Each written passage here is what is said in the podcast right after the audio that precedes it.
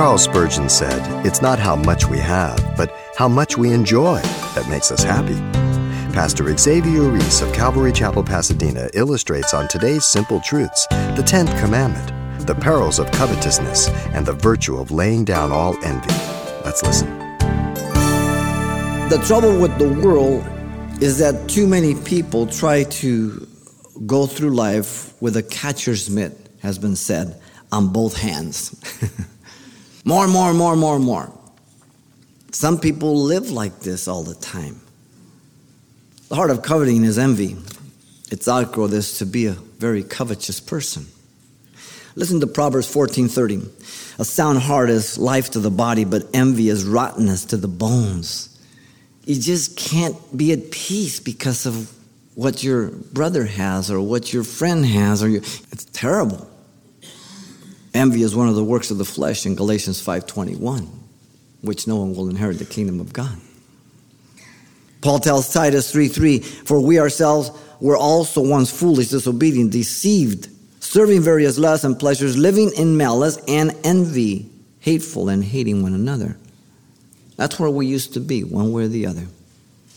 In fact, James three fourteen through sixteen says, "But if you have bitter envy and self-seeking in your hearts, do not boast or lie against the truth. The wisdom does not descend from above, but is earthly, sensual, demonic. For where envy and self-seeking exist, confusion and every evil thing are there." It only leads to greater things, you understand? The Christian is still capable, as you know, of being covetous through envy, due to the ever-present sin nature that is with us until the Lord takes us home. It is from the heart that proceeds evil thoughts, Jesus said, fornication, so on and so forth, in Matthew fifteen nineteen.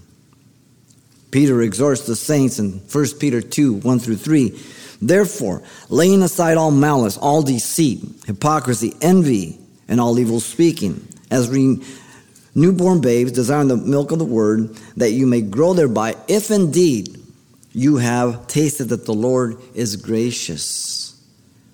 So it's that yielding, that, that desiring for the right things, God, the things of God, and not the things of my flesh. Paul rebuked the Corinthians for their carnality in First Corinthians three three, "For you are still carnal, for where there is envy, strife, divisions among you, are you not carnal and behaving like mere men?" Paul commands to the Romans in Romans thirteen thirteen, "Let us walk properly as in the day, not in revelry or drunkenness, not in lewdness and lust, not in strife and envy." These are Christians he's talking to. If there is no capacity, then why is Paul talking to them like this? The proclamation of the tenth commandment declares man has an evil heart, ladies and gentlemen. You've been listening to Simple Truths with Pastor Xavier Ruiz, a daily devotional of the enriching and precious truths found in God's Word.